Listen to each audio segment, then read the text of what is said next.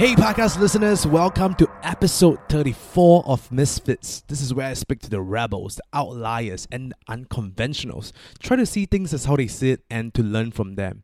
Some of these individuals include Betty Lee, who did her first solo traveling around the world at the age of 60, Tay Kheng Soon, who is the architect behind the People's Park Complex, Adrian Pang, and a whole lot more. And today on the show, we're doing things a little bit differently. I'm with a new friend here, J.R. Hines, where I met, uh, where we met at the World Domination Summit up in Portland, Oregon. So uh, I invited him and uh, sat down together to chat about our experiences over at the World Domination Summit. And I get to uh, pick some uh, knowledge actually from JR Life's experience. So JR is the owner of Hines and Associates, specializing in employer-sponsored health insurance plans. Today, over 90% of his business is developed through referrals. He also have a private pilot license and fly a Cessna 172. He also jumped out of an airplane twice, but never one that he was flying. JR rappelled down the building a day before his wedding and threw a surprise wedding for 50 of his guests. One of his favorite things to do is to spend time with his four nephew and niece. So in this conversation today, we spoke about our learnings uh, from the World Domination Summit, conference hacking, uh, JR personal mission statement, and much, much more. Uh, so JR also apologized for the wrong mention of uh, Yes Marsha Marsha. Uh, it's supposed to be Yes Yes Marsha. And uh, if you're wondering why there's a lot of nervous laughter in this episode, which is mainly from me, uh, you'll get to listen to it, the episode, and you will know why. So without further ado, I hope you enjoy this conversation as much as I did with JR. Um, so a little bit of context about this podcast is going to be quite an interesting episode. Um, so uh, I we were just at an event and we just met. Yeah. Um, maybe how long would you say? Uh, seven days. Yeah, last Tuesday. Yeah, it was a week ago today. Yeah. So we met seven days ago. Um, fast friends. Right. uh, and uh, we wa- I want to like record this uh, podcast to sort of like talk about a couple of interesting topics that we're going to talk about. Yeah. Conference hacking. We're going to talk about networking. Uh, JR is also a super uh, real estate uh, verite. so we're going to talk about that, all that. Um, so JR, do you want to just also start us off on like how we met on Yeah, your yeah. side of the story? Yeah.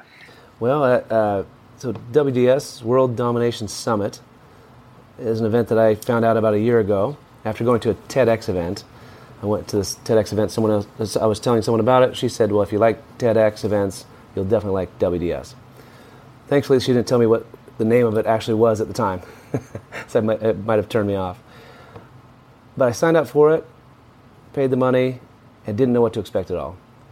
And the very first event that I went to, a Tuesday morning last week, was called Build Your WDS Wing Squad. I think the idea was to introduce you to some people who also didn't know what they were getting into. And yeah, you were one of the first people I met. Actually, so I think I saw you nearby or across from me, and you had an aura about you that I thought, I need to connect with this guy. I think I would not uh, refute that story, but also say that the aura is uh, is, is, is mutual. Because Okay, I. Was I was the one who who, who who went up to you? You, you, you went up to me first, but I definitely saw you eh, across the, or at some point in the circle. Yeah. And, and the interesting thing was during the, the summit, there were probably, over the course of that week, there were probably 10 people that I just thought, I need to meet that person. And I connected with, I think, almost all of them, if not all of them. oh wow. And had definitely had some type of a connection. I think we'll stay. I think we'll stay connected over the course of the next, at least the next year, That's until the next cool. uh, summit. Yeah, and, and it's funny because we talk about this, uh, uh, and, and I also want to make sure that it's not confirmation bias about this aura thing. Because as much as I like science and falsifiability, I want to make sure that I'm not crazy. So I was like, hey, JR, um, do you like, was that, was that the same for you? Do you feel that, you know, because I went up to you and um, when you're talking, I was like, hey, we should, we should catch up later. Yeah. Um, and I'm glad we did. Yeah, and, and the funny thing about those people too, and yourself included, was that I feel like it. it well, for you, it's, you were the first person I met, really, of those of that group. So I've known you for a week, and then some of those people I've only known for two or three days. But I feel so connected, and I don't know what it was. I just call it an aura because there, I don't know how else to define it. But there's some something that made me think I need to know that person. Do you think, looking back at this 10 people, um, is there any threads that run through them? Like after you know talking a little bit to them now. Boy, that's a good question. They're so much different. The characteristics of, of each person are so much different that I don't think you could put them in a box. There probably is something. If I take time to look at it, I probably, I might be able to figure out what that is.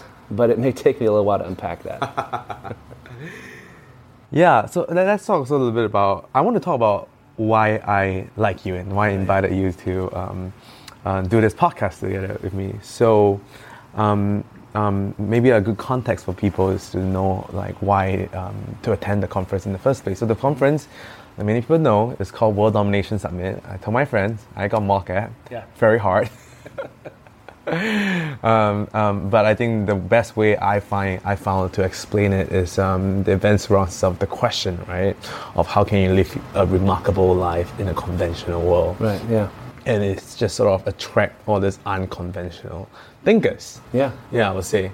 Um, and the reason why I come to the event is, is really uh, when I was back in Singapore, and if you, if you cannot imagine, Singapore is like the most rigid and square country you could ever find. Uh, everyone has sort of a, a, a, standard way of thinking. And, and I would say, of course, there are always outliers and the misfits who think very differently.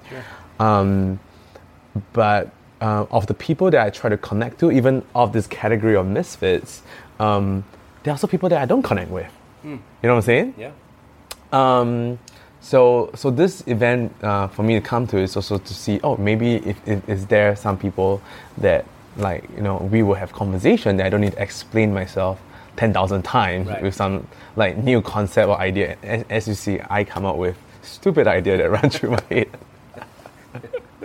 time and time again. Um, so um, back to this, was wanting to tell you uh, what I like about you, and uh, and also I use this analogy um, earlier in the day. Um, is sort of like when you know this person, it's like okay, I like this person, and the more you know, the more it's like oh, this person's super cool. Um, I think when we met over at um, uh, this, we, we had we had we, had, we, we sat outside after the, the event, the day sort of end, and I was like, wow, this person's have integrity like right off off the bat, and super self aware, which are both um, great um, uh, heuristic to uh, to know, uh, and as, as as it goes along, just like whoa, this person have like two businesses or entrepreneur. So entrepreneur are, are also a lot closer. Their thinking is a lot closer to reality, less assumption, or at least they know that it's an assumption that they're making. Right. Um, and and I think the integrity piece is really big. Uh, uh, and I, I did. I mean, it, wa- I, it wasn't me fishing for it, but you sort of say it offhandedly, and I was like, I, pi- I, you know, I picked it up, right? Yeah. But what do you, what do you, so what do you feel about me like after you know me right now? And also, please feel free to tell me things I can improve on. Uh, uh, yeah, um, and you know, like maybe what are my so this because this is my year of self awareness. Oh, yeah, okay. So, Yeah. what are things that I can work on, and uh, what are things that maybe that's my superpower? Yeah, boy, that's a good question. Uh, I think the things that uh, that made me think I need to know you, or the thing I guess as as I got to know you, the things that uh, I, I connected with the most was that you are very positive, and you're also frank as well. So, if something isn't right, you're you're okay mentioning that. Sometimes people are so positive and they can't be realistic sometimes too, or they're positive to a fault almost. But you have a good balance of always looking for the positive in something, but still recognizing that nothing is perfect and being okay with that, being able to point out those facts. Like it's like working on your your own self awareness. I think is a is a good example of that. that you're in a good position, you've done well for yourself, and you've you've created uh, uh, uh, this. Uh, you've created yourself in a way that you have to be happy with. Also, there's room for improvement. Thank you. So I, I, that's what I like. One of the things I, I like probably the most about you. Cool. And, and and also, you're the same way, right? Because uh, I remember, I remember we went to a academy together. Oh yeah. Let's all, let's all like name academies. yeah. Uh, but basically, um, you're being told to, to put your phone away. Yeah. Uh, I mean, the- well, the, the, the idea was that the class, um, the, the instructor, the person leading the academy, wanted people to put their phone away. And, and you like type all your things on your phone. Yeah, all my notes are on my phone, everything. Yeah, and in that, in, in that instance, someone who don't want to do that would not have raised his hand. Right. Yeah. Because because it's the power of group thing, right? Group dynamics. You don't want to be um, the, what is called tall poppy syndrome.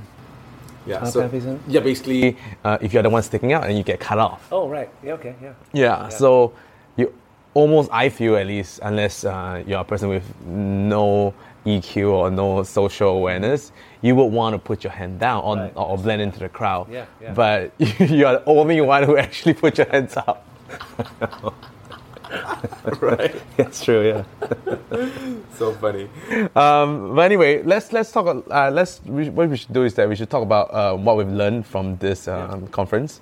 Um, also, bear in mind that this is one of my first conference uh, that I attend. Is this yours? Yeah. My, t- my too. First, first one. Wow. Yeah. like I mean, like, in, in the sense of like conference, like conferences, different conferences. I well, I've attended several of the TEDx events, But which not- maybe Wouldn't I wouldn't consider that a conference. it? not not the same. I mean, it has some aspects of a conference, but uh, probably not a conference. Not, Would you say that this one is the Highest ticketed uh, uh, thing that you pay for uh, uh, event that you go to. Uh, regularly, yeah. It, it, if I've gone to anything with higher ticket price, it was in the past, and I've forgotten so far so far back. So yeah, definitely, currently, it's the, the highest ticketed event that I've gone to, and the, the longest uh, multi-day event as well. Oh yeah, this is almost a week, right? Yeah. almost a week. Yeah. This is um yeah called a Yeah. World Domination Summit. and I guess they say the, the core event is really only over the weekend, but the the meat of the really what what I got the most out of it was the, the other events out leading up to and afterwards.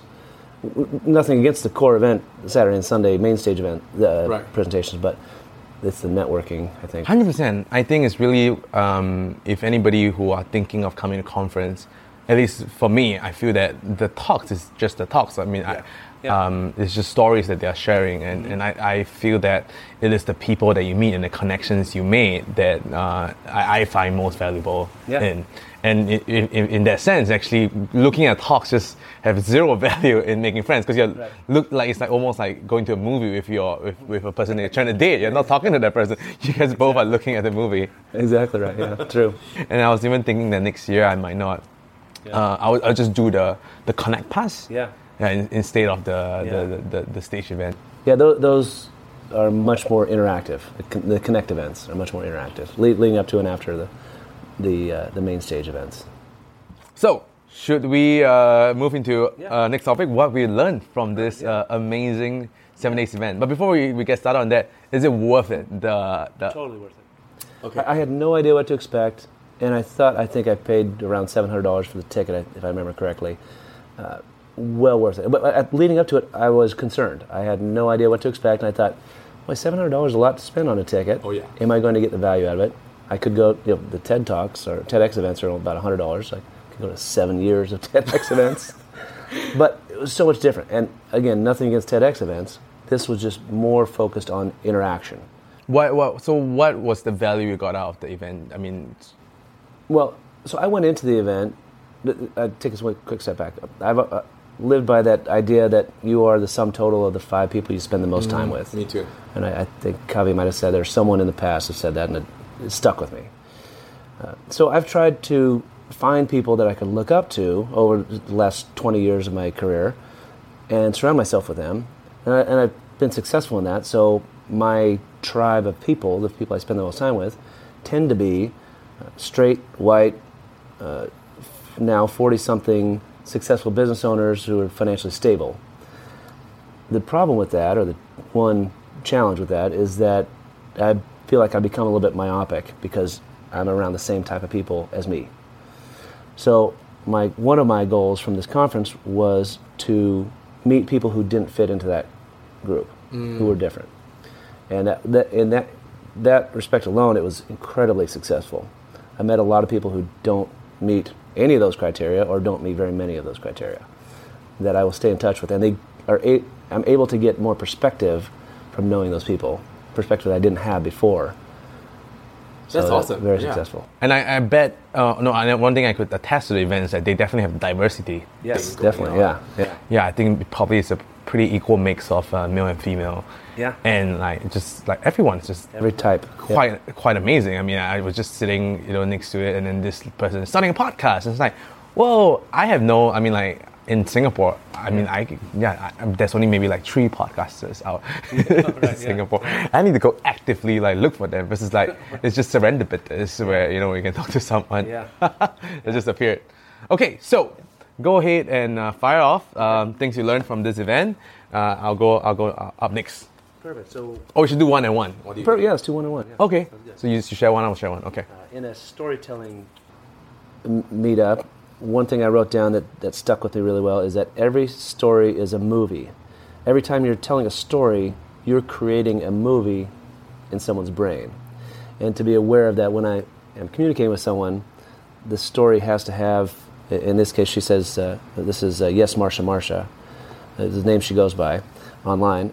Three types of scenes a voiceover, so where a disembodied voice from the future is giving context or philosophy, a montage, flashbulbs with pictures, or an action scene where it's super granular. And she said the action scenes, when you tell the action scenes, that's where the cortex lights up and people will relate to those more.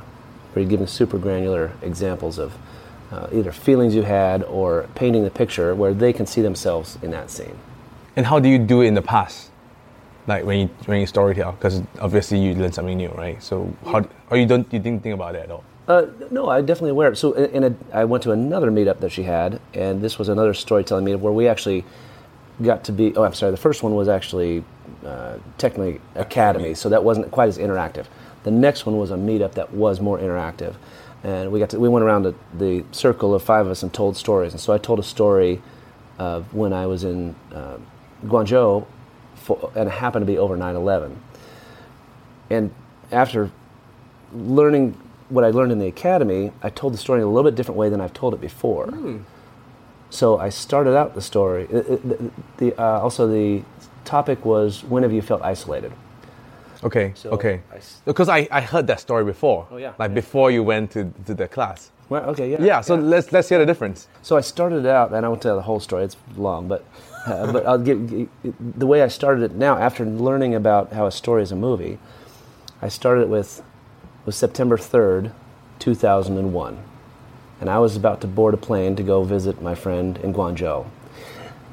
So take myself out real quickly. When I say I, it was September third, two thousand one, most Americans know. Oh boy, that was a week before September 11th and so they can put themselves in that situation. And, and, and, Right. and before learning this from that uh, the academy and the meetup, I hadn't thought of that before. So then I tell this, go on to tell the story about how I, I take the first leg of the flight from Portland, Oregon to San Francisco, and when I get to San Francisco and show them my ticket, they say, "Oh, sir, your flight left 12 hours ago." Because my flight, my, the woman who booked the flight, the travel agent, mis- mistake mistakenly uh, picked AM instead of PM, and so she my flight got my flight left before it arrived. Whoa. Before my before I arrived, so I had to wait for 12 hours, and I talked about how I felt isolated there. Why don't you tell the story and then I'll tell you the difference. See if I can spot the difference. Okay, perfect. Okay. So September 3rd, Okay. 2001, I'm about to board a plane to go visit my friend in Guangzhou.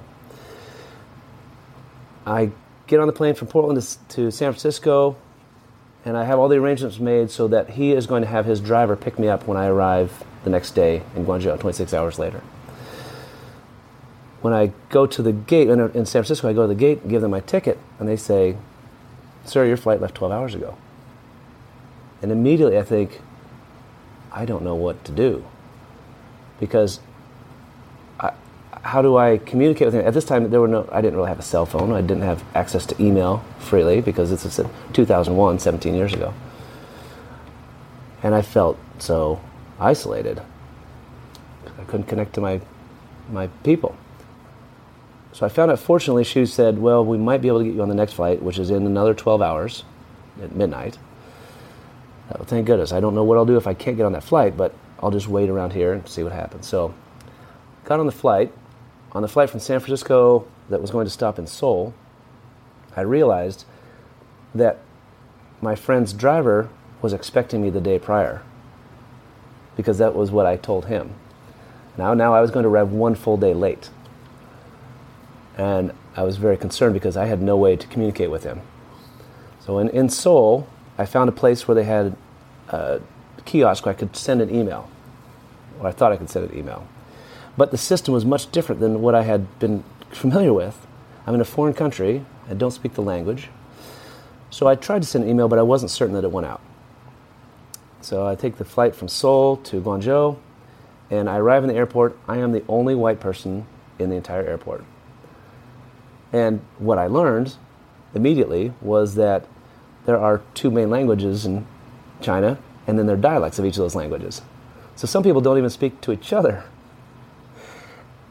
And I was so isolated because I, I, I was really freaked out. I didn't have a, a, a ticketing agent I could even go to to help me out. I have to find a phone, and I don't know how to use it. When I see the phone, uh, finally find a payphone, I don't know how to use it. I don't have the, the right currency, and I, even if I did, I don't know how to operate the phone, how to call him. I don't have his phone number. Fortunately, someone saw the look of, my, of terror in my eyes and came to my assistance. And we communicated a little bit enough for him to be able to uh, send a message from his phone to my friend Rob, who then said he would send his driver to come find me. And I asked, How will I notice who your driver is? He said, Don't worry, he'll notice you. if you're the only white person there, he'll definitely notice you. So he, he found me, and then I got back to Rob's place and spent some time there. The next week, we were sitting watching a football game, an American football game that was rebroadcast that next morning. Uh, next morning here in the U.S., it was at night in Guangzhou. And he gets a phone call on his cell phone, and it says his buddy who lives in upstate New York said, Turn on CNN right now. So we turned it on. The football game had just ended, and we saw the second plane go into the World Trade Center.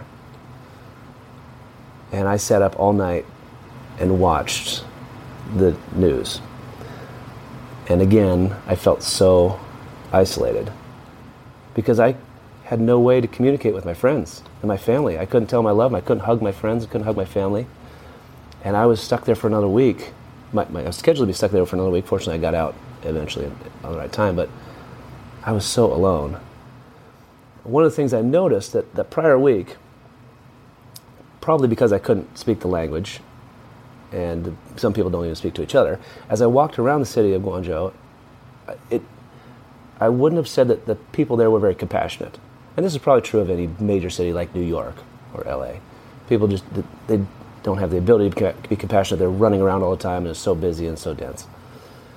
But that next week, as I walked around, in a way that they could, people did express compassion to me because I stood out and they could tell that I was probably American. That meant so much to me that people who I had not thought of as very terribly compassionate were expressing compassion. And then I didn't feel isolated. That's awesome. So, yeah. Okay, so uh, from my point of view, um, wow, I think you did some. So the dates were, were good. I think it's a good, like, sort of a little sit in it. Like, no need to um, um, tell people anything more. Um, and then I, I think, like, the idea that you sort of express those um, emotions.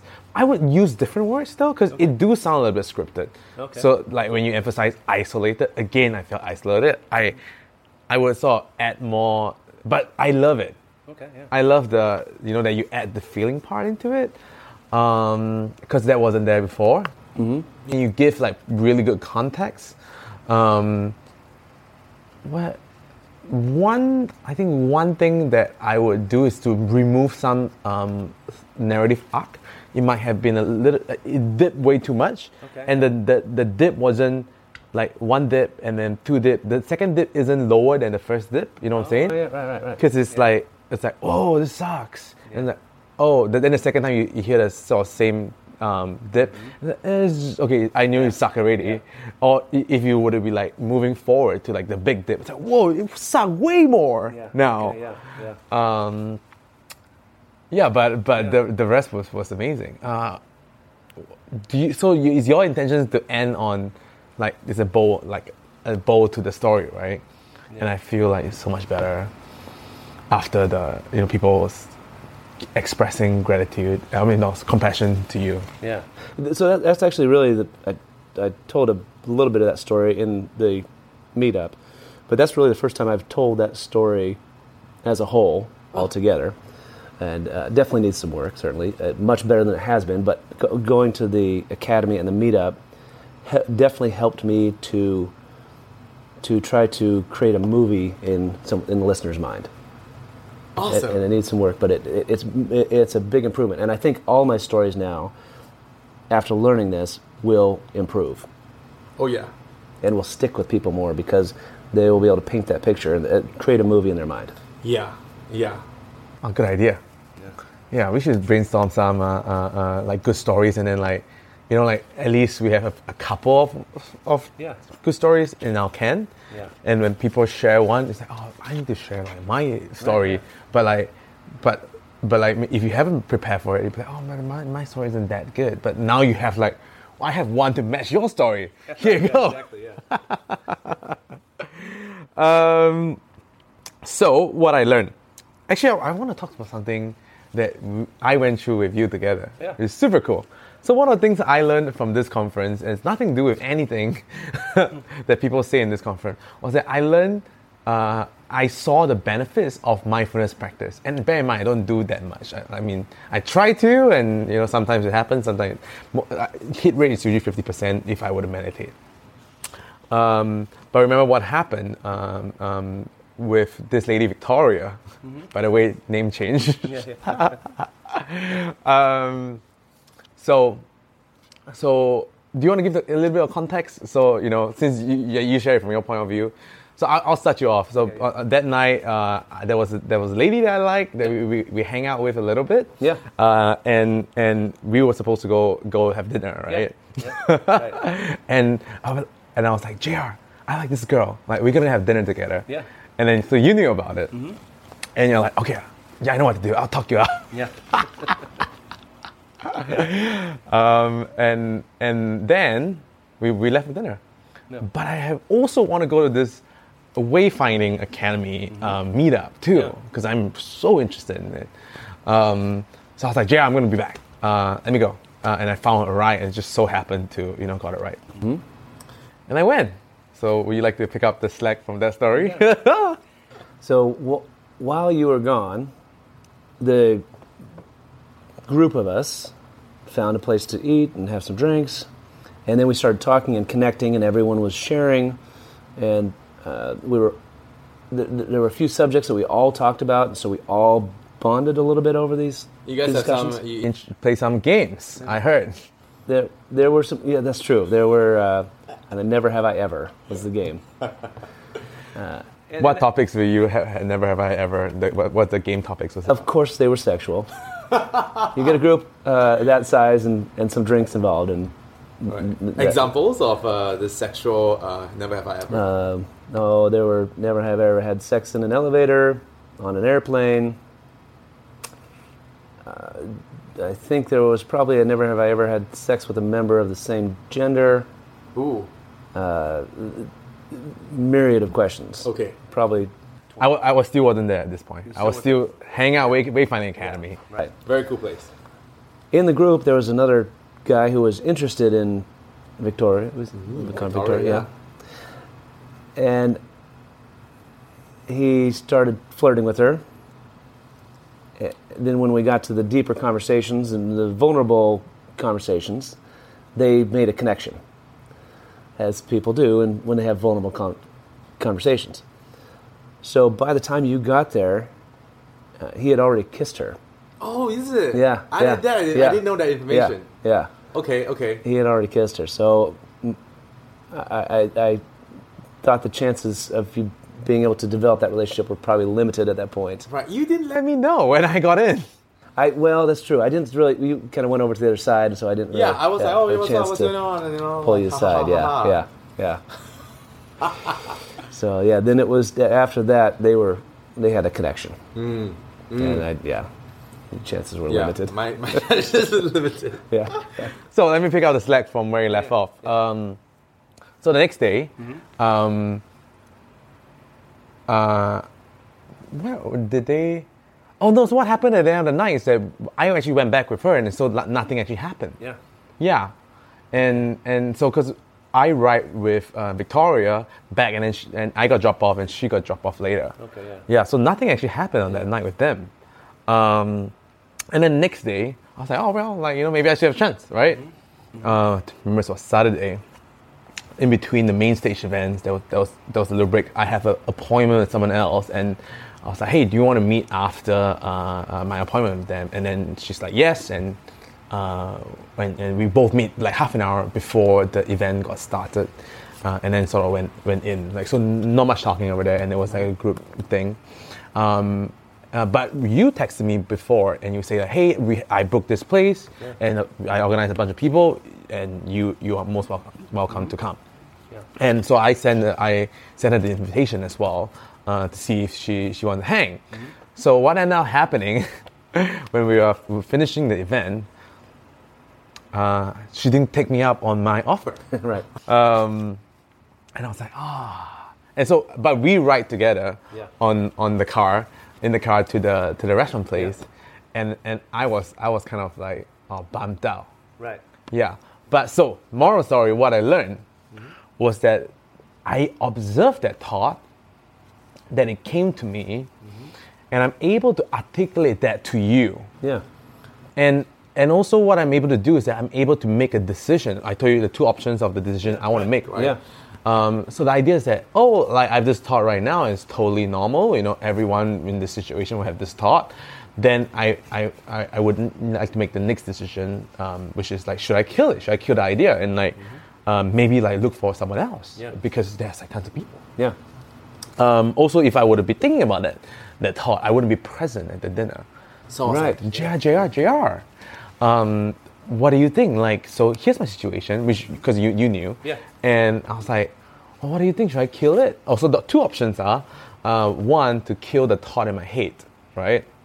Then uh, right away, without telling her, she's just like, oh, it's just it's no go, this done. Or the second thought is like express intention that I like her, um, and let her kill it. Mm-hmm. And what do you say to me? I said kill it. You say kill Yeah. it. Move on. Take the time that you would spend trying to pursue her and possibly find somebody else. So what's ended up really cool is that it suddenly became open discussion with everyone on the table. Dinner, 10 people at table, yeah. 10 people. And I got three different feedback. Right.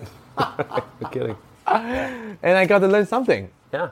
Um, so, wait, so firstly, because after the conversation, have you changed your mind on that uh, option? Or No. if that, no? You, you still, you still, recommend the same thing to me. I was the only one at the table with that opinion. There were other opinions.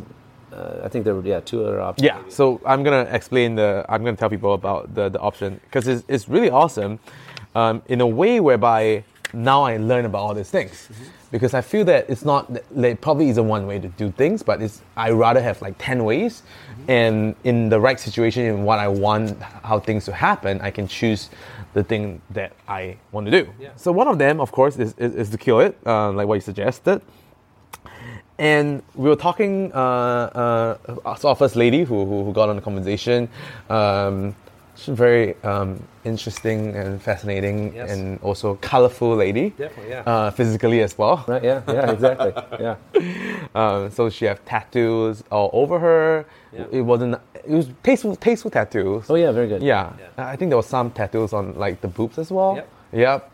chest, yeah, yeah. yeah. And so I was like, um, uh, asking her like, so situation, what to do, and she's like, no, do the opposite. Yeah. It's like tell her. It will make you. It will make you look vulnerable, and this is what girl love, and uh, and do that. Mm-hmm. And I was like, oh, okay, well, interesting. Two different ideas. Yeah. And I was asking her, well, what what would you say? And like, what is the exact wording you say, and how you do it, and all that? And I got really detailed answers. It's like, okay, you go on, go meet her again, and then tell her this sentence. It's called, uh, I just, I just want to let you know, I'm sweet on you. Yeah. And I was like, oh, wow, that's, that's very interesting. Okay. I, I wouldn't use that adjective, but I, I guess that works. That, that mean the same thing, and it's very intense. Like, cause Yeah. I'm sweet on you. This is this is way higher level than uh, I like you, Sure. right? Right. Yeah, because you you p- p- particularly choose a special word for her. Yeah. Yeah, because they have that sort of like meaning. And I was asking the lady, well, so you know, it can only really turn out two ways, right? She like it or she don't like it. Yeah. Uh, uh, because if I don't plan for this, I know it's going to be a pregnant pause. I don't know how to respond. Yeah, right.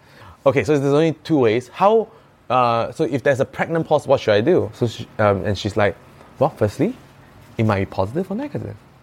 So, and what we learned from Vanessa's um, uh, talk is that it's not she wouldn't respond to it because she's probably caught off guard, but look for facial expression. Right. Yeah. So is it a step back or step forward, or is it like a hmm, or is it like a huh? right? Yeah. Yeah. Right. Yeah. So anyway, uh, so if it's a positive, so uh, the it should be sort of mi- a micro expression. Yeah. And I, I, I mean, she didn't ex- explain it, but like I fill in the gaps for her. Yeah. Um, if it wasn't too, uh, if if the if it's a positive thing and it's like you just need one second, less than a 2nd uh, to know. Uh, you uh, if it's a positive thing, say, hey, do you want to grab drinks? Like let's let's go to the bar and, and get some drink and continue the conversation. Uh, and if it's negative, which is way harder to deal with, guess what she say? Yeah. Oh, just want to let you know. Don't worry about it. Right. Exactly. Yeah. Yeah. And I think a great way to handle it. Yeah. So um, that's one person suggested that, Yeah. and then on the other side, the other person uh, suggested a lot, way more lines. And basically, uh, from I'm sweet of you, I have a degree of ex- showing how uh, uh, much I like the person. So I think I'm sweet on you probably rank like ten in terms of like intensity, uh, because if you say I love you, that would be out of context. Sure, right. right? Yeah. And and so here's a couple couple of sentences. I don't know if you got those. I don't know. I You don't know? Yeah, I don't know. Oh, I love your energy. Yeah, yeah just like drop it off real quick. Like whenever you mid conversation, I love your energy. another one is, uh, oh, I, I, you know what? I, I meet a lot of people here, and I don't know. So, there's something about you that stood out to me. Hmm. And then leave, leave it open. Yeah. Um, I think it's really awesome. Yeah. Yeah, that's a, a low a low hanging fruit. Or, um, hey, we have a short time here. Uh, I'd love to get to know you more. Yeah. Okay. Yeah. In the middle. Yeah. Um, I really like you. Let's go hang out. Mhm. Um, oh, then there's there's the one that's pretty intense. Oh, I love spending time with you. I love to take you out on a date. Yeah. So, well, you see, right? There's like Variety, yeah. a huge variety, Right, yeah. and and it's really good. And also, one of the reasons why they mentioned to use something more light is also to show that you're socially aware. Mm-hmm.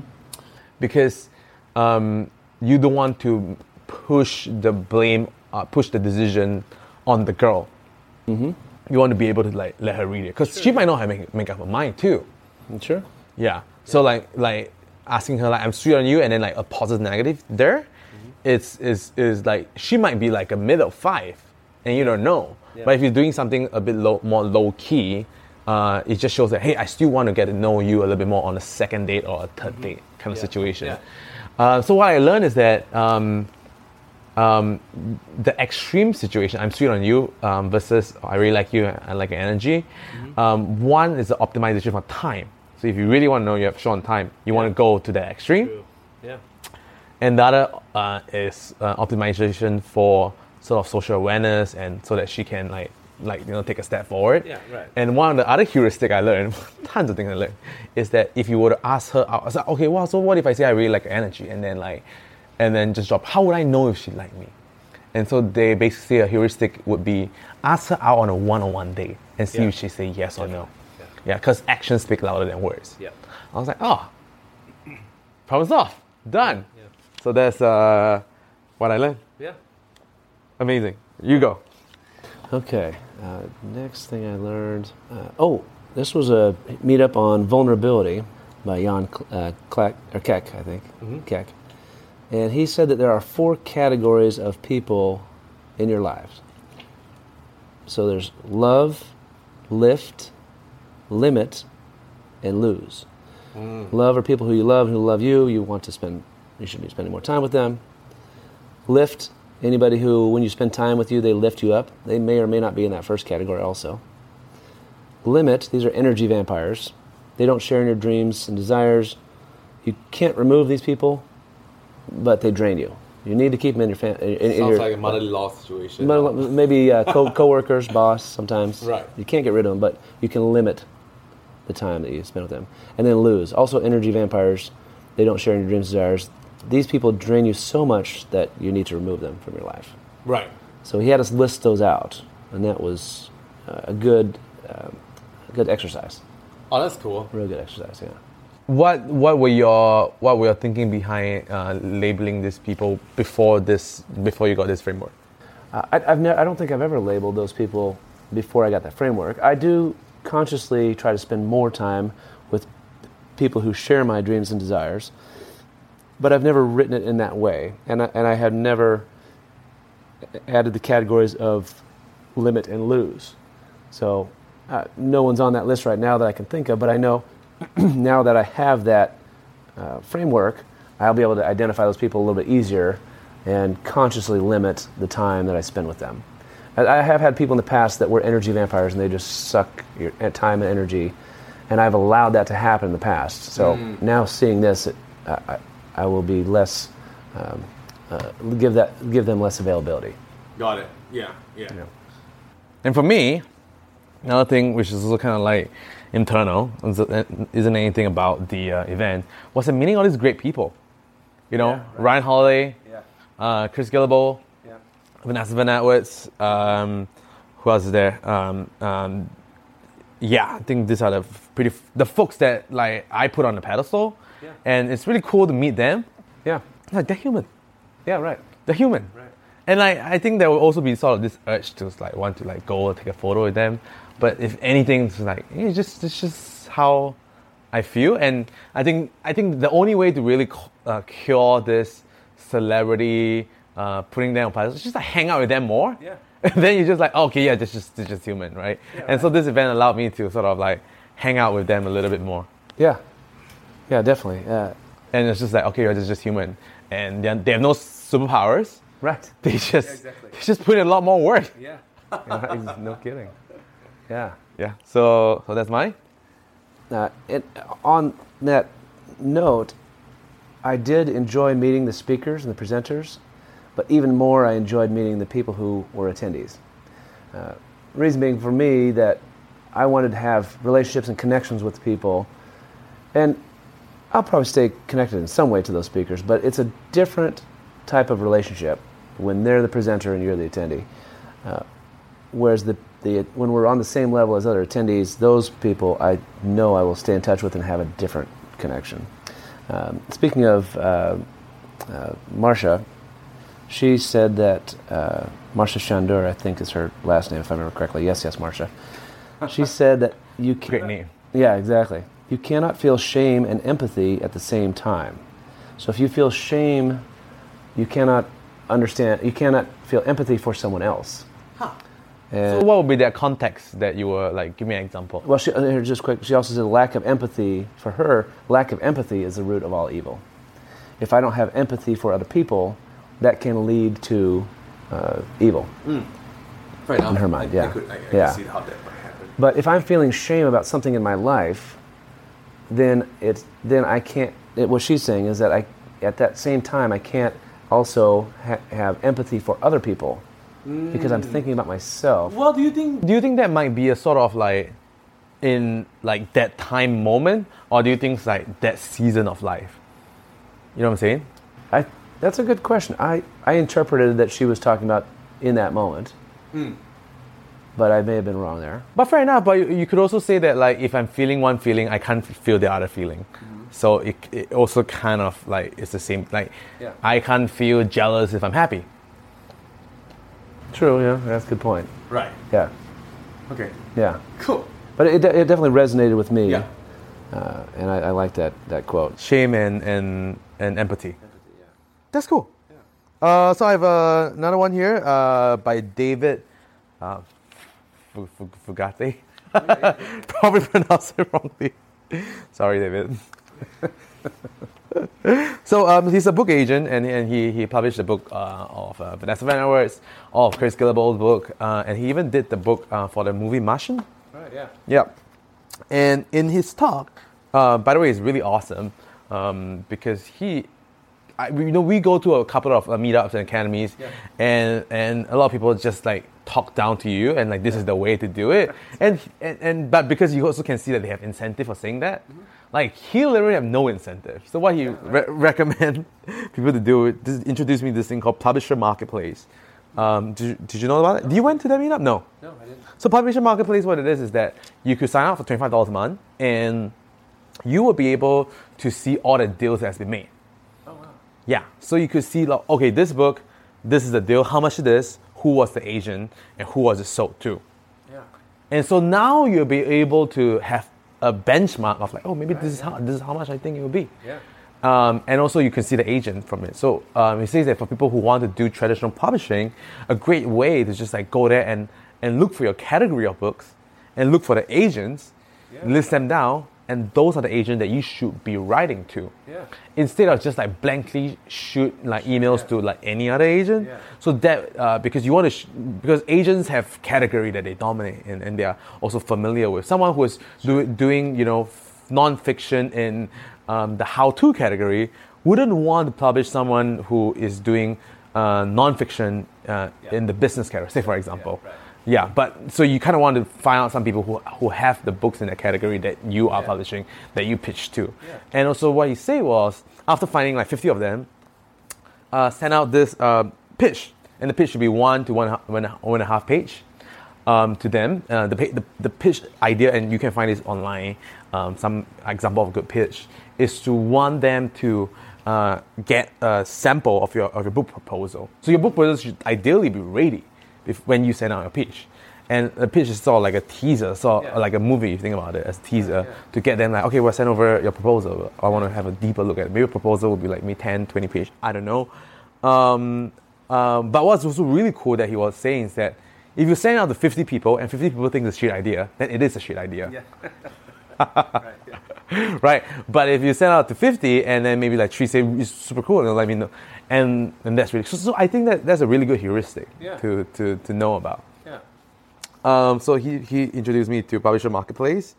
Um, and then also, um, he talked a little bit about the self uh, versus the self publishing versus traditional publishing. And mainly the self publishing, um, you have um, more profits. Because I think in traditional publishing, you only get like 10% of, of Right. the, yeah. And then you have, you are faster, you're way faster on Yeah. uh, self publishing. Yeah. Um, so for traditional, uh, you are less risky. It's less risky because you already get a money up front. Right. Yeah. Yep. Um, it, you also have more authority when people say that, hey, I, I'm a business owner versus Yeah. I have a business that have been acquired. You're in a different category. So Right. yeah, so it's like, hey, my book uh, is published by Penguin. I was like, oh wow, okay, well that's really cool. Yeah, you know, like, oh. I'm a TED speaker versus I'm a TEDx speaker. Yeah. Same. Yeah. Um, and there's also foreign language trans- trans- translation. So if your book does really well, um, they have a team of foreign language translation, and they just like translate it on language and like push it out really quickly in that sense. Um, yeah, so that's me for for David. That's good. My last two bits were both from Ryan Holiday. One thing, and it relates a little bit to the last one I said. He said, if someone stole your property, you would object. But when they steal your time, you don't.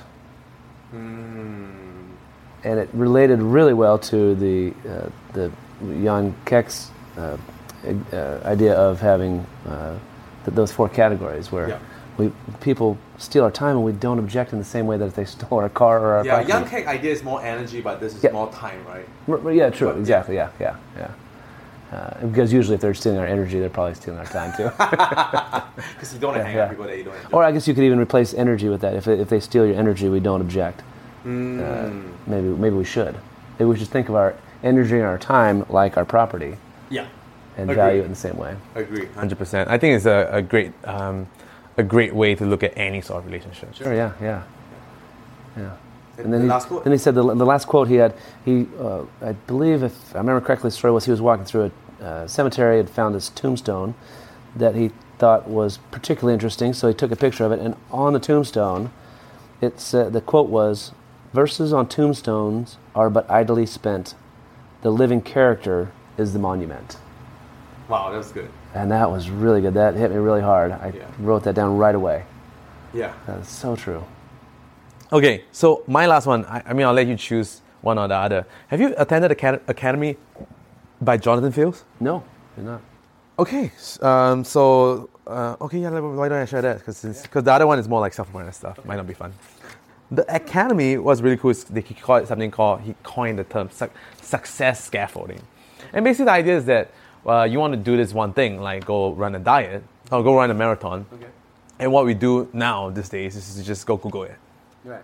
right? Sure. And then you found this oh 12 week program that you know help you run the marathon. Then you get started and, and, and hopefully it's free. If it's not free, you got to pay for it. Um, or you go on YouTube and you find something. Right. So it says that how many people actually have a plan but didn't succeed? And actually, this is like a, a, probably a lot of people, right? Yeah. And it really goes along this saying, uh, I'm borrowing from Derek Sivers. Um, if information were the answer, Yeah. everybody would be billionaire with six pack abs. Right. And so um, he, he, he did a deep dive on, on the gap. Um, and, and a couple of things that he mentioned, which are really interesting tools to think about, um, is planning. Uh, how, how do you get there? Action plus repetition over time. So there's always this formula when you're trying to do anything Yeah. action plus repetition over time. Um, uh, and what you want to do is instead also you want to meet your life where it is. So most of the plans when they're out there is very generic, right? They don't know who you are. They're just like it's a one size fit all um, kind of plan, and and they, their plan might make a, a few assumptions that like oh you you have two hours of, of your of your time of time that you want to put in each day to practice. Yeah. But that, that's an assumption that the, the plan made. So um, um, what you want is to f- meet your life where it is. So if the plan says like you can run a marathon in 12 weeks, but you're, you need two hours a day, and you don't have two hours a day, you only have one hour a day. So you should like be doubling the, the plan. Yeah. Right. Yeah. So you gotta adjust it to where your life situation is. Um, uh, one of the other things is antip- anticipate big obstacle. Well, yeah. So one of the things about diet is that oh, uh, this is diet to eat, and you go buy all the food and you just eat the diet. But what if like you have chips lying around, Right. Yeah. Right? So part of the the thing is also like what you need to clear it all out in your fridge and And, and, and everything. Um, so you you want to anticipate oh this is the obstacle that I might face down the road, Yeah. and uh, when I hit it. I wouldn't feel that I'm a loser and I, I start falling back into the old, old habits and routines. But when you anticipate it, you'll be like, oh, well, yeah, I, yeah that, that, that will happen. Yeah. And, and so that was kind of uh, revelationary as well. Um, and you want to um, pre pre plan or work around when you hit those obstacles. Okay, yeah. So with the diet, like if you go, or if you're out with friends, they go to a restaurant that doesn't have any healthy options. That could be your obstacle. That you you you be ready for that when it comes. So, uh, example of pre-planning would be like, go stock the restaurant on on the website and look at the menu first and make a decision on what you're gonna eat, like and not look at the menu at all when you're there. Uh, sure. Yeah. Yeah. Yeah. Or one of the other things that I do also is, uh, can you change this fries to a salad? So you don't need to look at the damn fries uh, every time you eat the burger. Yeah. Oh, that's good. Yeah. Uh, so those are so that's one, and then there's also pledging. Pledging is the idea of accountability. I I, I feel um, you can tell people like, oh, I'm gonna I'm gonna go start a company, and and now they announce it to the world. You, you have you need to have you need to be consistent with how you announce, and then you can use the consistency bias to to work around on on, on, you. I was like, oh yeah, I'm, I'm like instead of say I'm losing weight, it's like, oh yeah, I'm, I'm 75 kg, I'm, I'm super ripped. and they said, and then what, what happened there? Yeah. Yeah, so that, that was interesting.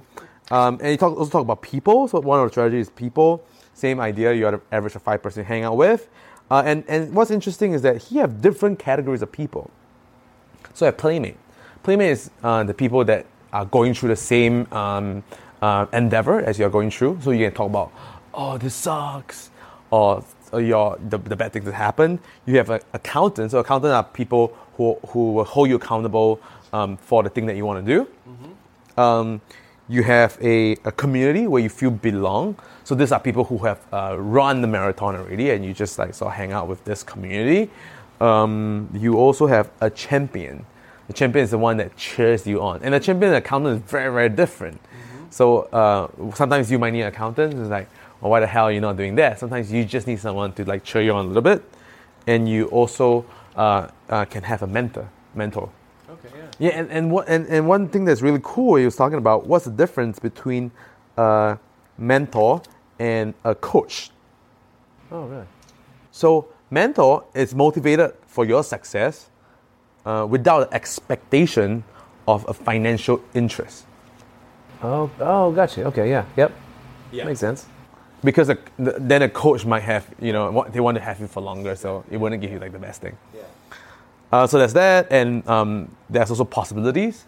So possibilities are, are going out there to, to know that, oh, it's actually, it can be done. Uh, so having a friend that have um, traveled around the world. Yeah. And oh, okay, that's, yeah, that guy, if that guy can do it, like, so can I.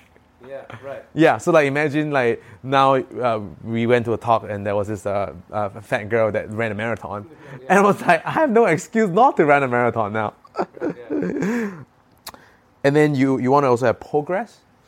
Uh, so when you have progress and then you can track the progress, it's not like one Yeah. uh, uh, zero to one, but it's like oh zero to one hundred, so you can track it, and that progress will help you continue on on your path of success because that also creates proof, and you want to have regular introspection to see that if you are actually making uh, moving forward. Sure.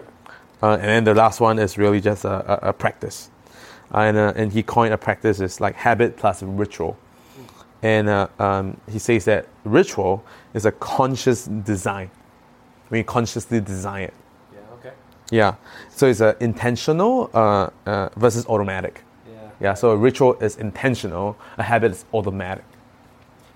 Yeah, it makes sense. Okay. Yeah, so these are all. I think these are all tools that uh, uh, one can can use for you know if they want to achieve a certain goal and they're not achieving it. So this this might be some like problems that um, you can look at, or some tools that might help you uh, uh, get there.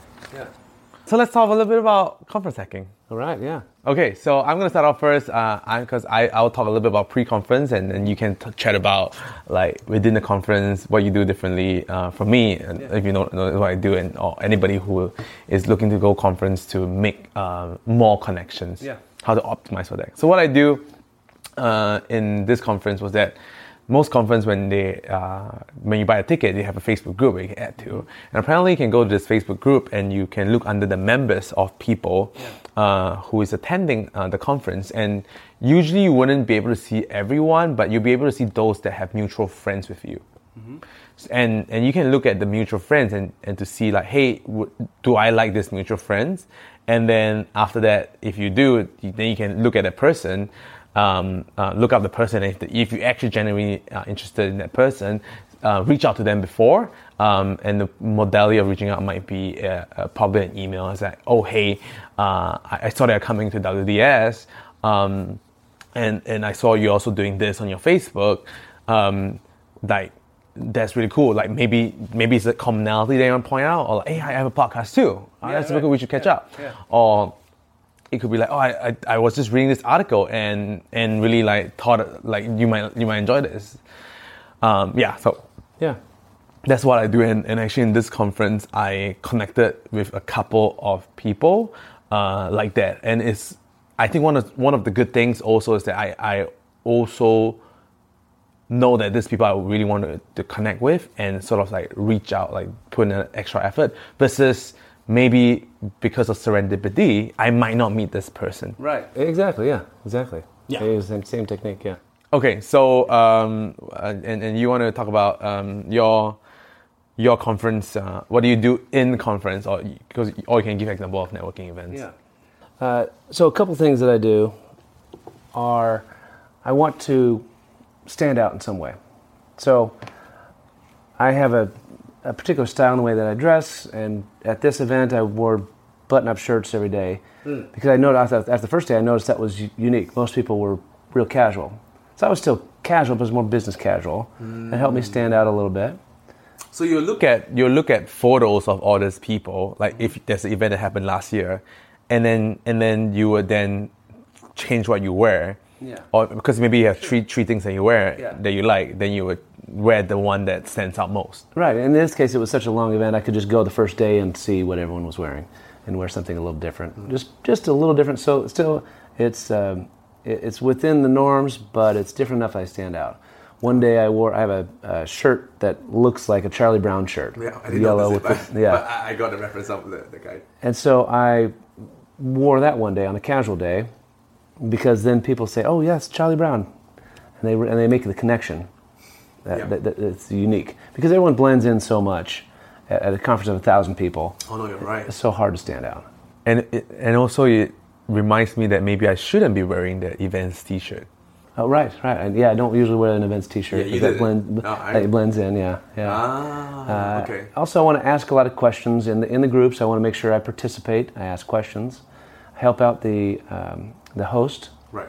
and if I go, I think you're genuinely helpful. And, and generally, I want to be helpful too. But it helps a lot when you're at a conference to go and volunteer yourself to the host. Hey, is there anything you need? Can I help out? Mm-hmm. Particularly right before the event starts, they might be looking for something. And if you can connect to the host, they'll usually include you if there is discussion because they, they've met you just moments before, but they've met you and they those barriers are down. Yeah. Uh, the another thing I do is at every conference, and this one was had some technology that allowed it. Uh, I make notes on everyone I meet. Oh. So when we met, immediately I friended you, and on the app it allows me to make notes. Did you make notes? Yeah, yeah. So what I was my notes. notes? Uh, let's see, jerk. No, geez. I betcha. uh, let's see. I talk too much. Let's see. Let's see here. What it says. Uh, oh, it just says met at the uh, the Wings Squad event. So I, t- I find out, but that was the one thing at, at a minimum. I write in where we met. So I'll, I'll, it will trigger in my mind. Oh, that's right. We met at the the storytelling meetup, or this meetup, or we met be- at lunch or dinner. Yeah. Do you forget sometimes? I forget a lot. Yeah. Oh, okay. Yeah. And so, as a matter of fact, in my notes, I, I- use uh, I have an iPhone, and in my contacts there are n- notes available. And, and now every single person that I meet, I make a note about them. Oh, really? Whether they were referred to me by this person, or we met at this event, or they came to a, an engagement where I was speaking, I make a note about every single person. and do you use It's a normal contact app on your phone. Can I see how, how, how, how you do it? So it's just like the notes, the note section, and you just Yeah. add that in. exactly right. So what kind of notes do you will you take down? I'll show you. Uh, I hadn't done this for many years, so a lot of my contacts don't have notes. But if we find who was someone that I've just met recently, So why do you think this is, is, is good? uh, because it, what happens is you tend to meet so many people that everyone kind of blurs together. Uh, particularly the, the, the weak connections, the weaker connections. The strong connections, you remember those people very well. right? But the weak connections, so here's one. This, this guy was referred by, has a note. Oh, even refer- you even put a date. I put the date in, yeah. Oh, wow. So now it goes back about, I think I started about five or six years. Yeah, about six years ago. I think the oldest one I've seen recently, no, no, seven years ago. Right. Was 2011. Just recently I saw one that was 2011. And I write in where we met, maybe some notes about them to help to, to remember. But there, there was a study done in 1972 called The Strength of Weak Ties. And it was done uh, by some researchers in Stan, at Stanford. And basically, what, it, what the, the test was that they did, they gave a group of people who had strong ties. The strong ties were defined by uh, people, I think, who saw each other at least three times a week, maybe church, maybe to school, maybe they worked together. Those that group all had strong ties, so they were assigned a task of getting envelopes to other people with names that were recognizable. So, h- how do I get th- these 50 envelopes to these people? And then the group of weak ties, so fewer than three times a week. And what they found was that the group with weak ties was much more successful in getting those envelopes to those recognizable people than the group with the strong ties. And the theory was that the group with the strong ties, they were all tied together. Most of their connections were together. And the group with the weak ties were so disparate that, that it was easier to get connections out of that group. Got it. So for me, I always try to keep those the, the people with the weak ties. I try to stay connected with them uh, because those are really the strength of your network. Is really in your weak ties, the people that you you don't see that often, Right. But you stay in touch with, you touch base with them on, some level. So one of the things I do is anyone that I, I feel like I have a good enough connection with that I could uh, either give them a call or text them on their birthday. That's what I do. If I know their, their birthday, I'll send them either a text or a, make a phone call, and I have an app that keeps track of that. Is it called a birthday app? It's it's it's a big list here. So I have. I'm just opening up now. Oh, huh. Um, here shows me birthdays. 431. Wait, this is a, to, a to-do list app, though, right? It's a uh, yeah, it's a to-do app, but I just keep I use it to keep my birthdays. oh. And then I have actually I'm transferring over to another one, so I have another uh, 200 there. So I probably have 600 some birthdays. what is this app? this this this app is called Remember the Milk. I'm And moving then and then the new one? is just the reminders app in Apple. Oh, So I'm transitioning to that one because the is it better? uh, well I'm paying for the Remember the Milk, and there's no reason to pay for it if all it's keeping are the birthdays.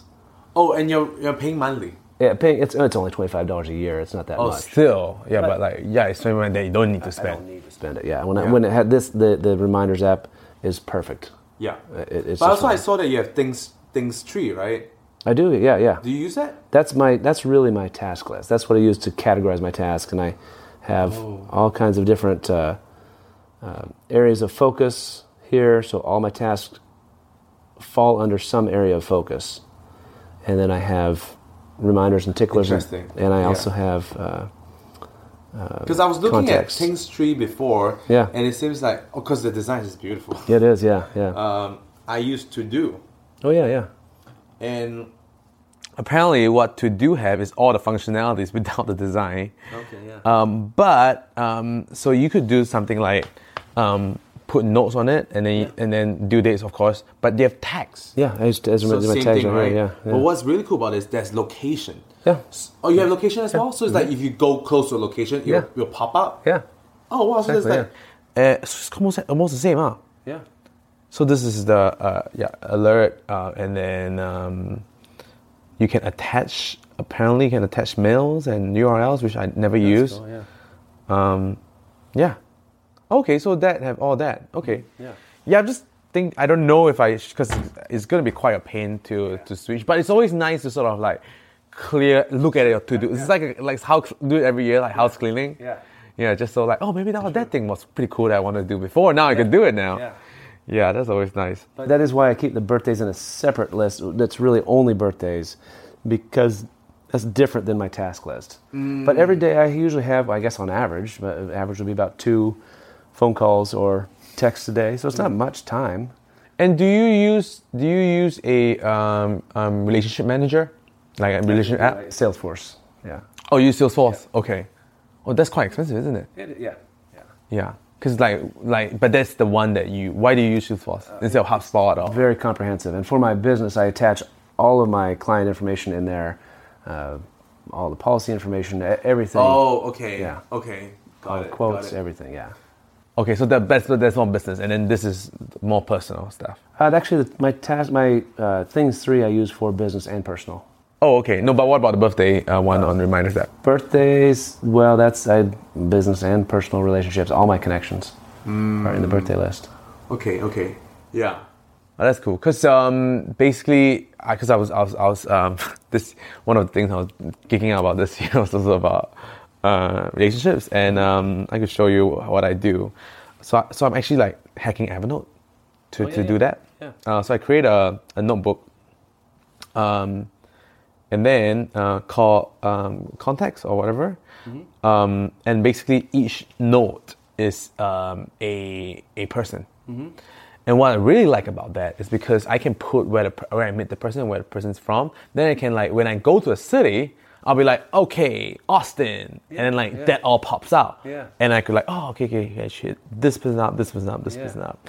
Uh, and then also I have like a master list uh, where I categorize into uh, uh, tribes and like more extended. Oh, yeah. yeah. So I have different levels in there. Yeah. So it's way too complicated. Yeah. Um, but that's like the thing that I use Salesforce for, and, and I don't need to pay for Salesforce Yeah. because I, and it's yeah something I have Evernote for. Yeah, it is expensive. How much you pay for it? Uh, I think I pay. Well, I have a license for my, myself and my assistant. I th- think it's two hundred fifty or three hundred dollars a license, so it's five or six hundred dollars. Oh, okay. Okay. Yeah, a year. That's. Oh yeah. Okay, that's okay.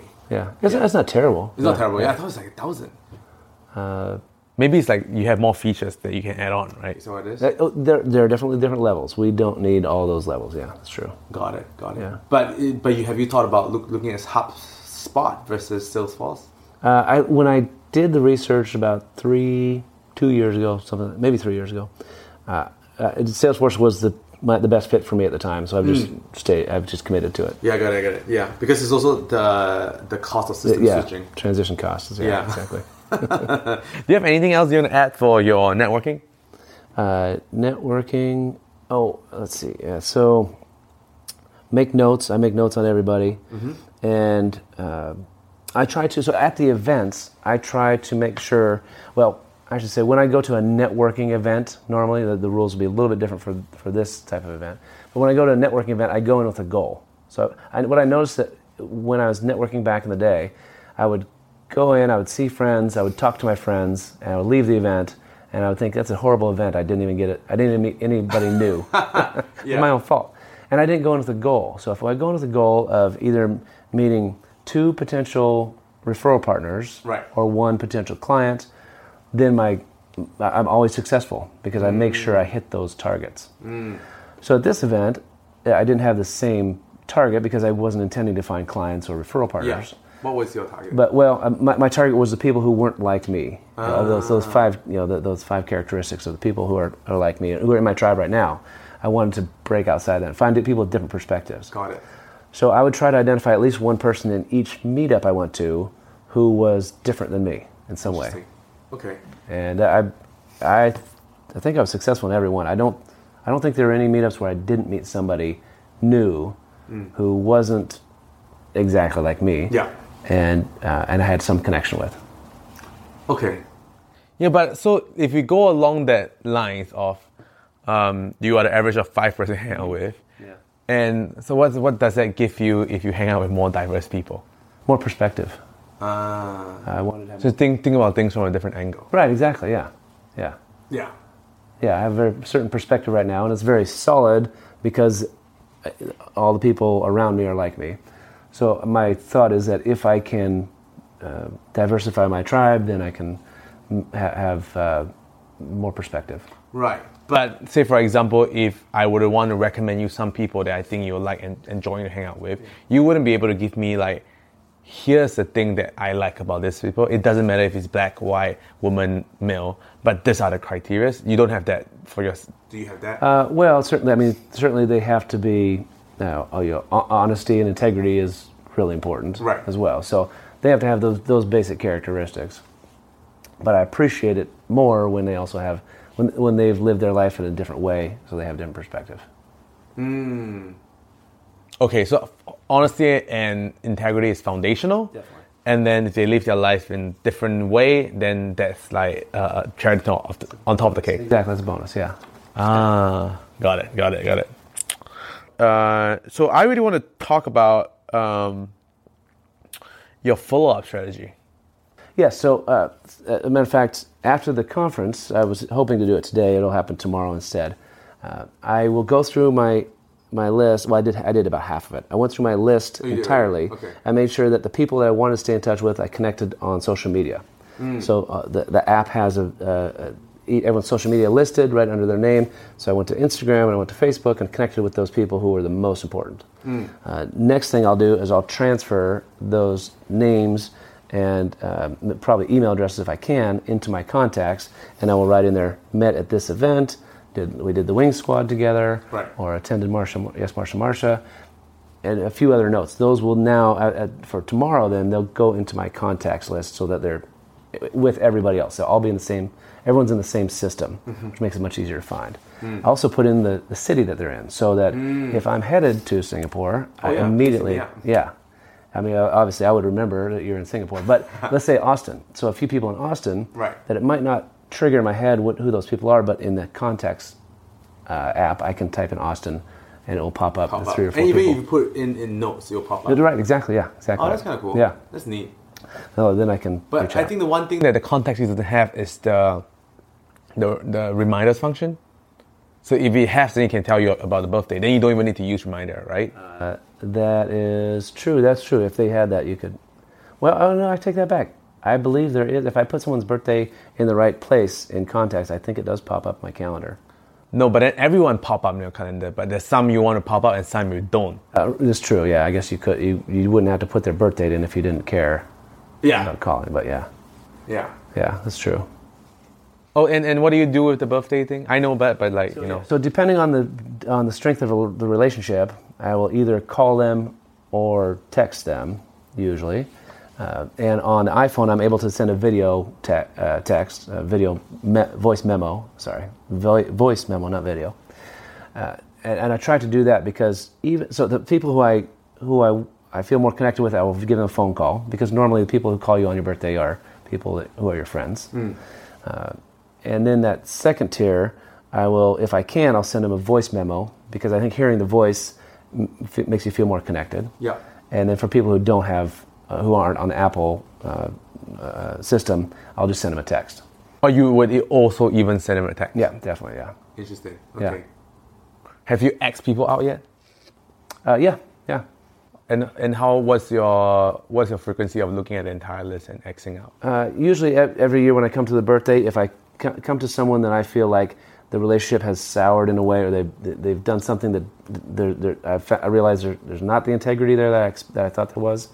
When I see their birthday pop up, I'll just cross them off for the future, so they won't they won't pop up again. Ah.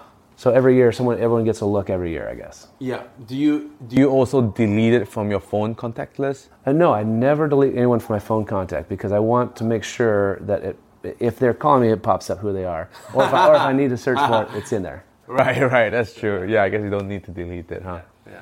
Yeah, and, and, and it's not like there's extra space or it takes Exa- yeah, exactly. Yeah, yeah.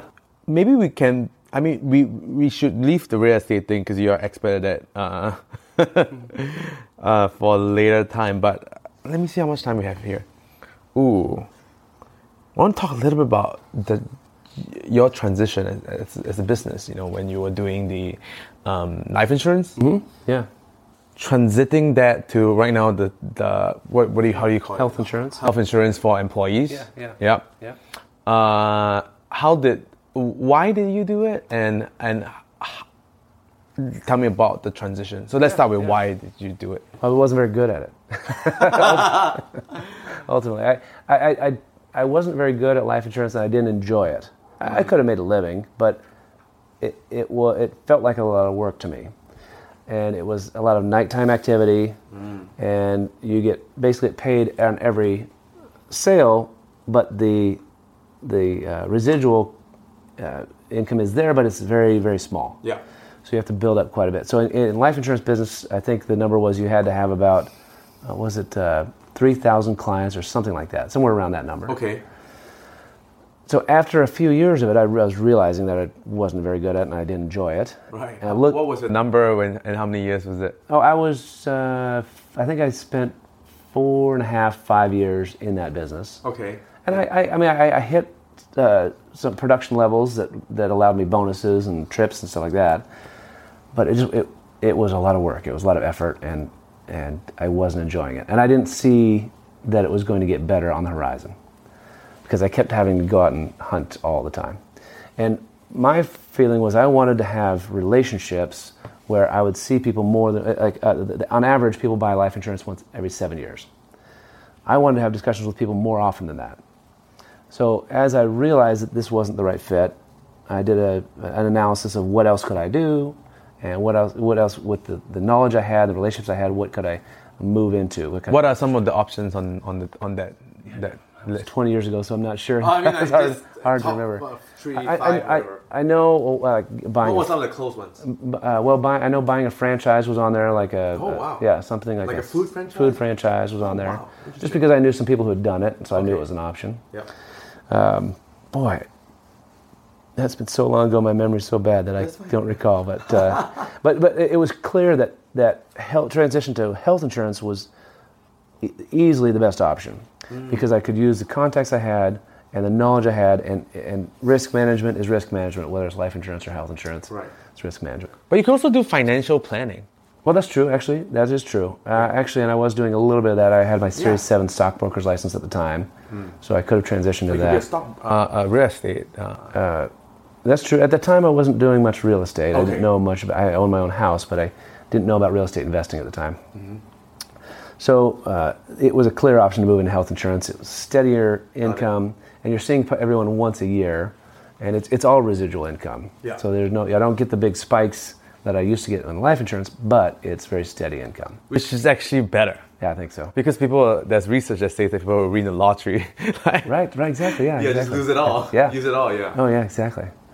Uh, and so that was then in 1999. So almost yeah, 19 almost 20 years ago now. I started that, and it the transition was a, a good one. Uh, uh, within six months, I was making more in that business than I was making in the life insurance business. I was happier. Oh, also, life insurance business was a lot of nighttime activity. I'm seeing people at their dinner tables, helping them try to figure out what is the best policy for them, Right. for the husband and wife.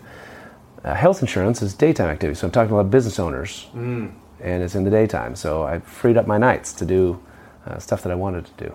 Also, I feel that you're also probably interacting with a higher caliber of people. Yeah. Definitely, hmm. definitely, yeah. And people who have have experience with health insurance, so I don't have to. The, the sales uh, uh, cycle is different, and it, it it takes a little bit less education and more problem solving.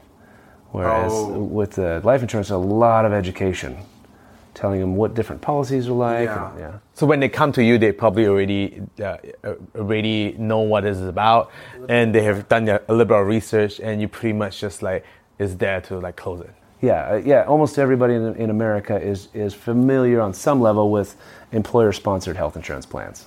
Oh, Wh- yes. Whether yes. they've had one or, or put one in place, they, they're familiar at some level. So why would they, if they Would would have one already? Like, why would they want to come to you versus their old guy? Yeah, maybe their other bro- broker isn't uh, diligent? exactly. Yeah, yeah, he's on top of it. Isn't hasn't been fixing problems or caused a problem sometimes. Uh, Right. I had a client that I took over uh, very quickly once I met him.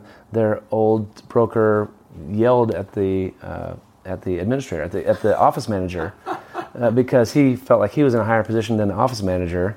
And at this company, the office manager was the one who was making all the decisions. Oh, yeah. So when he yelled at her, the owner stepped in and said, "Nope, you're fired." Okay. And so then they hired me. Great. Yeah. Uh, so, so talk, tell Tell me, talk to me a little bit about the the, the transition um, to this uh, health insurance um, thing, and how do you go about acquiring new clients?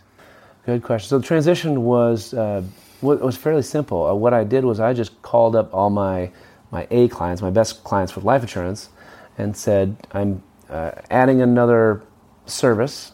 I'm going to be helping people with their employer-sponsored health insurance plans.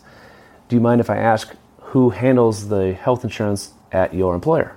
Sometimes they were the uh, owner, and I just talked to them. Right. But sometimes uh, they weren't, and they, if, if they were an A client, we had a good relationship, they would they were more than happy to help me out. The thing is, most people that in your circle want to help you out. They just don't know how to. Yeah. So when I identified, here's how you can help me out by introducing me to the, the uh, HR manager at your office, they were glad to do it. Right. Uh, so then I just uh, would reach out to these people and say, I know that you have to renew your health insurance every year. You probably have someone that you talk to already. I don't want to step on anyone's toes, but would you mind if I put in, if I submit a proposal on your next renewal? And most people said, Oh yeah, sure. Uh, and some people even said, Well, we don't really have a good bro- relationship with our broker. You can be our broker right away. Oh, wow. So yeah, so it was a very easy transition. Uh, part of it was I was too dumb to know that it was going to be difficult, and so so I just went in blindly and asked these people for, for Right, that's connections. great. Yeah, I mean, yeah, some people just talk themselves out of things too. yeah, right, yeah, exactly, yeah. I was too dumb to, to be able to talk myself out of it. Yeah, no, I, I, I I could have similar stories about like me doing stuff that, like, wow, this is way harder to do than I thought, and I was just like, well, I already started, I gotta finish it now. Right, exactly. yeah. I didn't, I didn't really scope out how difficult it was. Probably good. yeah, well, I, that, I, I finished it. Yeah. And how do you find go about acquiring uh, new clients? Uh, all referrals. Actually, All referrals? since I started, even bef- when I was in the life insurance business, it was all referrals. Uh, I used to make a lot of cold calls, as people Whoa. do in that life insurance business. Um, and I had uh, some bad experiences cold calling. Ooh. Uh, people yelling at me, and I just thought, this isn't worth my time. I, I, the connections I have, uh, and the as relational as I am, I need need to use that and spend less time finding people who have need pro- have problems to solve and more time solving the problems because that's what we really want to do. We all want to solve problems. So Yeah. why was I wasting so much time finding Well, the not, problems not to solve? Well, good point. Good point. Good point. I, Yeah. I, I do. Touche. Touche. But most professionals want to solve problems. Yes. More, they want to spend more time solving problems than finding problems to solve. Uh, so I went to my, to my manager at the time and said, you know, I, I, I just, I, this isn't working for me. I need to figure out some relationship, ways, yeah, uh, some, some referral program I can put together. Uh, and so we worked on a referral program, and I started asking people after the after the sale. I'd ask them for connections, and Oh. it was a whole method And, I had. and yeah. was there no referral program before uh, you came along. I would ask, but I wouldn't really. I wouldn't go deep. I would say, hey, if you know anybody who needs life insurance, let me know. That was the end of it. right? So how does going deep look like? So what I would do, I had a lit, I had a sheet of paper, and I would say, now hopefully you had a good experience. And, and this, again, this is me remembering 20 years ago how what I did. But Right, right, right. I said, mean, there's probably a script too. uh, yeah, there, and there was a script that I had, had memorized at the time. But I basically said, you know, I, I, I appreciate you, you, you uh, letting me be the one who helps you. I hope you had a good experience. They would usually say, be, uh, uh, affirm that. Course, yeah. I'd say, you know, if, if you come, happen to come across anyone else who needs life insurance, would you have any hesitation on, on making an introduction to me? and they'd usually say, no, no, no, I wouldn't have any hesitation at all. Right. Okay. Just but there's a there's a there's yeah okay okay Yeah. no go for it. and, and so the, then the transition was what I had scripted, and it's not scripted now, but um, it was essentially okay. And I took out a piece of blank paper, I'd say, I'm just going to give you a few triggers. Now, I'm not writing down here people that you're going to refer me to, but I just want to write down a few names of people that might help you think of other other uh, people who could possibly need life insurance. So usually we you know we talk about people about life insurance at uh, transitions in life. So who, who do you know who just had a baby? And then I would put my pen on the paper, and I would shut up Okay, and I would be dead silent until they said a name. And uh, even if they started to qualify and say, "Well, they don't really," I said, oh, "I'm just writing down names. That's all right. You you don't. We're not going to. You're not going to refer to me all these people. Who do you know who just got married? I do the same thing. Who do you know who just bought a house? Who just bought a business? Who just sold a business? you just got ten referral right there yeah, on the spot. exactly. And then then- then after that, I would go through and say, "Now, are there any of these people uh, that that you would not want me to reach out to?" And I would cross those people off. There would be two or three that say, uh, "I don't. That's my boss. I don't know about Right, you know, right. That relationship." And then then I'd just kind of go through and I'd dig a little deeper, get at least a phone number or an email, and um, and then at, I didn't used to do that at the time, but now what I would do is I would say, "Do you mind if I send you an email?" that you can co- you can mess with it however you want. You can uh, retool it, but it's something that you could just send to me and that person at the same time. So it'd be like, hey, I just Make want super easy for super easy, exactly, because they've got other things to do. Yeah, And, yeah. and and if they craft an email, it might not be what I want them to craft. Hundred percent. So if I can craft it in a way Oh. that's simple, Yeah. yeah, I do the same for my uh, uh, introductions too. yeah, Right when I ask for interview recommendation, Right, yeah. I go on Facebook and I'll find their name and see if they have any new mutual friends. If I know the mutual friends, good connection, I'll reach out like, hey, uh, I saw you know this person. Uh, I'd like to reach out for them for an interview. Uh, do you think you can make the connection? Uh, I have a script that you know you can use with your edit. yeah, yeah, Yeah, yeah. Exactly. Oh, but you just did some uh, great maneuvering over at the, the questions that you asked. Oh, yeah, and it helped a ton. And I started getting all these referrals. I spent a lot less time on the phone trying to find people. Um, and some of those people didn't work out, of course. But I, I, when I called, I was try, I tried to be very passive about it too. I said, "Hey, you know, I, I was just talking to Brian. They, he mentioned that that you just had a, a baby and and possibly might be interested in, in looking at life insurance. If you're not, I totally understand. But if you are, I'm here for you as a Yeah. resource. Uh, happy to help. Yeah, so you, you already say uh, uh, you understand that situation. You understand that you're a nuisance when you're, Mm-hmm. Yeah, you, you're, you're exactly, calling yeah. them, and you're being very very careful about like treading that, uh, and and you also want to make sure that the other person, your the person that ref- refers you, uh, is have, have a good reputation exactly. like down the road. That doesn't hurt their reputation. Yeah, doesn't hurt their reputation. Oh yeah, that's that's that's that's go. And we're great. And so, From So you you learned that from manager, or you? Yeah. cr- well, we worked on it together. Yeah, we, we Ah, yeah, okay. yeah, Okay. Wow, that's yeah. amazing. And yeah, well, and then And so that is just what you remember, so you might be even. that's true. Exactly. Even Good point. better. Yeah, yeah, it's true. Yeah. it definitely was more polished. Uh, and, and then I used that into the health insurance business as well. And so it, then at some point, I didn't need to proactively ask for referrals. They were coming in at a, at a rate that I that was sus- very sustainable. Oh, and and you know what it is also because um, you have already helped them do the thinking, when you ask them those questions. Um, and so, and the category of people that you want uh, uh, uh, from. So, m- most people would just think of like people like me, Yeah, right, exactly. right? But you actually actually had there's more categories than that. Yeah. There's a book called oh, I can't think of the book right now. I'll, I'll before the end I'll try to find. What is it about? It, well, in the event, uh, Craig Elias is the, is the author, and I'll, I'll think of the name of the title of the book. But he talks about something called trigger event selling. Oh, interesting. And what he says is that people buy based on triggers more than anything else. And so for life insurance, the example actually that he uses in the book, he says that there are a few triggers that cause people to consider their life insurance. Oh, Having a baby, getting married, Yeah. buying a house. Yeah. Those, and he goes through a list of a few other things. Those are the top three, though. And he said if you can help people identify those triggers for whatever that is in your business, in, in, in every business, there are triggers that cause people to reach out to you. If you can help people identify those triggers, it'll be much easier to get referrals. oh yeah. Because if I say, uh, Brian, who do you know who needs health But that only applies when it's a trigger. Base um, that, that, that thing that you need to buy is a, a life events trigger. he, he says that everything is based on triggers. Oh, really? Every, every, every decision to buy a product or service is based on some trigger. okay. And if you can identify those, so if, so if let's use it when I was in life Let's insurance business, How about let's use Sales, Salesforce? Salesforce. So, Yeah. uh, so What would be that trigger? so starting a business, Mm-hmm. uh, you're going to need a contact management system. That's a, that's a pretty easy one. I'm trying to think of what other their other triggers would be. Uh, well, take uh, you know what, uh, buying a business or new management. Mm. If a business has new management, they probably want to retool some things, and a new uh, CRM would would Right. be appropriate.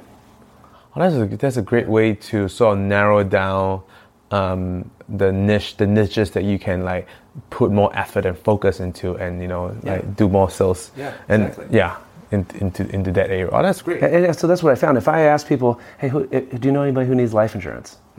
They just glaze over. They have no idea. Hmm. Right. Because I wouldn't. I, how a, a, a layperson, how they don't they probably don't talk about life insurance to Yeah. their friends. Yeah. So someone doesn't say, "Hey, I need life insurance. Do you know anybody?" Like, uh, no. oh yeah. But if I say who had a baby, who got married, who just moved into a new place, Right. a lot of names can pop. Ah, that's that's- yeah. That, well, thank you. that's that's pretty good. Um, so we're gonna spend and I mean our time is up, but um, we're gonna.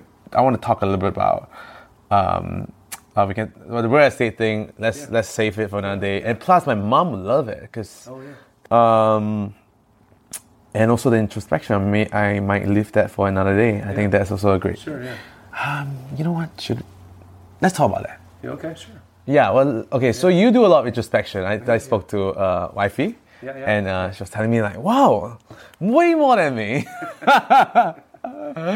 so, do you want to start me off on the daily one, and then move on to week, and then you have month and Yeah. and year? Yeah. So how does how does that look like? Uh, so da- on a daily basis, I have a morning routine that includes some introspection, some some silence and solitude. And so every day I look towards, I look at the day prior and the day ahead, and just try to set myself in the right place. Um, and that's that is important because that's kind of where the rubber meets the road on a daily. Uh, How long did you spend? uh, Twenty minutes, Okay. yeah. So it's not really long. No. Uh, but it's 20 minutes more than I was spending before. So, and over the course of you know, over the course of the week, that's a little over two hours. Yeah. Uh, then we also have a couples introspection. So every week on Sunday morning, we go have coffee Starbucks, and we usually walk up there if it's a decent day. That ta- that walk takes about 30 minutes. Walk up there, and we have a list. Uh, we go through. it. We have a, a marriage mission statement. So we go through our mission statement. Then we have a list of questions that we ask each other. Oh, you have a marriage mission statement? Oh yeah, yeah, yeah. What? Yeah. Oh, please, Yeah, please yeah. share. Yeah. Oh wait, we also need to get your get your um, Oh, personal personal, mission statement. Yeah, yeah. Yeah. So how do you? Wait, so let's go back to the daily one a little bit. Yeah. Because um, you have the personal mission statement. How so? Other than other than um, other than the r- introspection, what other what are things you do uh, with that? Yeah. So uh, there was a book. Oh goodness, I'm gonna forget his name. Of course, um, called. Uh, uh, and everyone who's listening to this will probably know the, the, the author's name, but it's called uh, Miracle Morning. Hal Elrod. Oh, oh, yeah, yeah, Yeah, yeah, yeah, yeah. yeah. and he talks about he has uses uh, savers, silence, S A V E R S, which is silence, affirmation, visualization, exercise, read, and scribe. And so it's included in that is certainly time for the, the silence, time for introspection. Uh, in addition, I do use um, Headspace, the app Headspace, for uh, meditating every day for about 10 minutes at least. So Headspace meditate for ten minutes, and then and then introspection. Yep, exactly. Yeah. Uh, and then where does the personal mission statement come in? Uh, personal mission statement is in, I think I had, well, I think it would probably come under visualization in, in his uh, category here. And then I can tell, read my, my personal mission statement here. So this was this has been developed over the years, and usually instead of a, a uh, what do you call it, uh, annual, um, or, what are the things people do at first of the year? Uh, resolution. Resolution, thank you. Yeah. I can't think of it because I don't do it. But so instead of resolutions, one of the things is I, I, I ask myself, can I enhance my mission statement in any way? So some of these lines have been added over the years, but it is, here it is. Wait, so let's. Before we start that, how how did how did that came about, and why why is there a personal mission statement? I don't know if we have time for the whole thing because that's Oh. a long story, but uh, Oh. I, I, I got out of a relationship Okay. right before I was supposed to get married. Yeah. And uh, we Oh, right before you're supposed to get 10 married. days from the, from the wedding, yeah. Wow. Uh, so maybe time, another podcast because that's a long story. But, Oh my God. but it was a time. Uh, the good thing about it was a time for me to reinvent myself. Mm. Uh, I happened to be reading. That could have been Seven Habits at that time, possibly. Stephen Covey. Seven Habits. Yeah, exactly. Stephen Covey, yeah, yeah. And in it, I believe that is the, the book I was reading at the time. He talked about a personal mission statement, Mm. and I thought, well, this is a perfect time to write a personal mission statement Mm-hmm. because I'm reinventing myself. I feel like I'm I'm not entirely where I want to be. This is a major change. I can determine where who I want to be and create that person. Oh. So I created a mission statement, and I don't think it only had a few lines at the time. Right. So now I've added every couple of years. I seem to add a line. Yeah. So how? Why did? Why would You you? want to add a line? Like what what what's the impetus? Uh, if it? I find a hole in it, if I find a hole in my mission statement, I identified something. Oh, I didn't think about this. Okay. Or if something's just not right anymore, I might change it. I might edit it. Got it. All right. So please uh, So present. Yeah. So I'm yeah far from perfect. Not not not quite there yet. So No, I think I, guess- think you're way better than eighty percent. someday hopefully I'll have a perfect mission statement. But I don't think not, will, not that day to- will come. I, think, I think you're right. Yeah, definitely, and it's not today for sure. Uh, so here it is: to love myself, to enrich the lives of all those who cross my path and inspire them to greatness. To go through life with a smile on my face and a twinkle in my eye. To be the friend known as caring and always willing to listen empathetically. To my business associates and clients, be a fair and honest person. To remember that er- inside everyone is a good person. We all grow from the same seed. To be able to say, I did my best. To be loyal to those absent. To maintain unquestionable character. To effectively and accurately communicate my feelings. To remember who I wanted to be and live up to my potential. And then to live my life with humor, integrity, courage, discipline, fidelity, and proactivity. Well, I think we should uh, end the podcast right there. Perfect. All right, it's over, folks. I hope you guys really enjoyed this episode. As you, I was hearing this episode, I was traumatizing. I was biting my tongue, and I wish not to have released this episode, but I did. So as usual, all show notes, links, books can be found on the website brianvictor.com, Brian for Y. And if you have any misfits you'd like to hear from, feel free to drop me an email. Thank you again so much for giving me your time. You could be anywhere in the world, but you're here listening to this podcast. And have a fantastic week ahead. Thank you.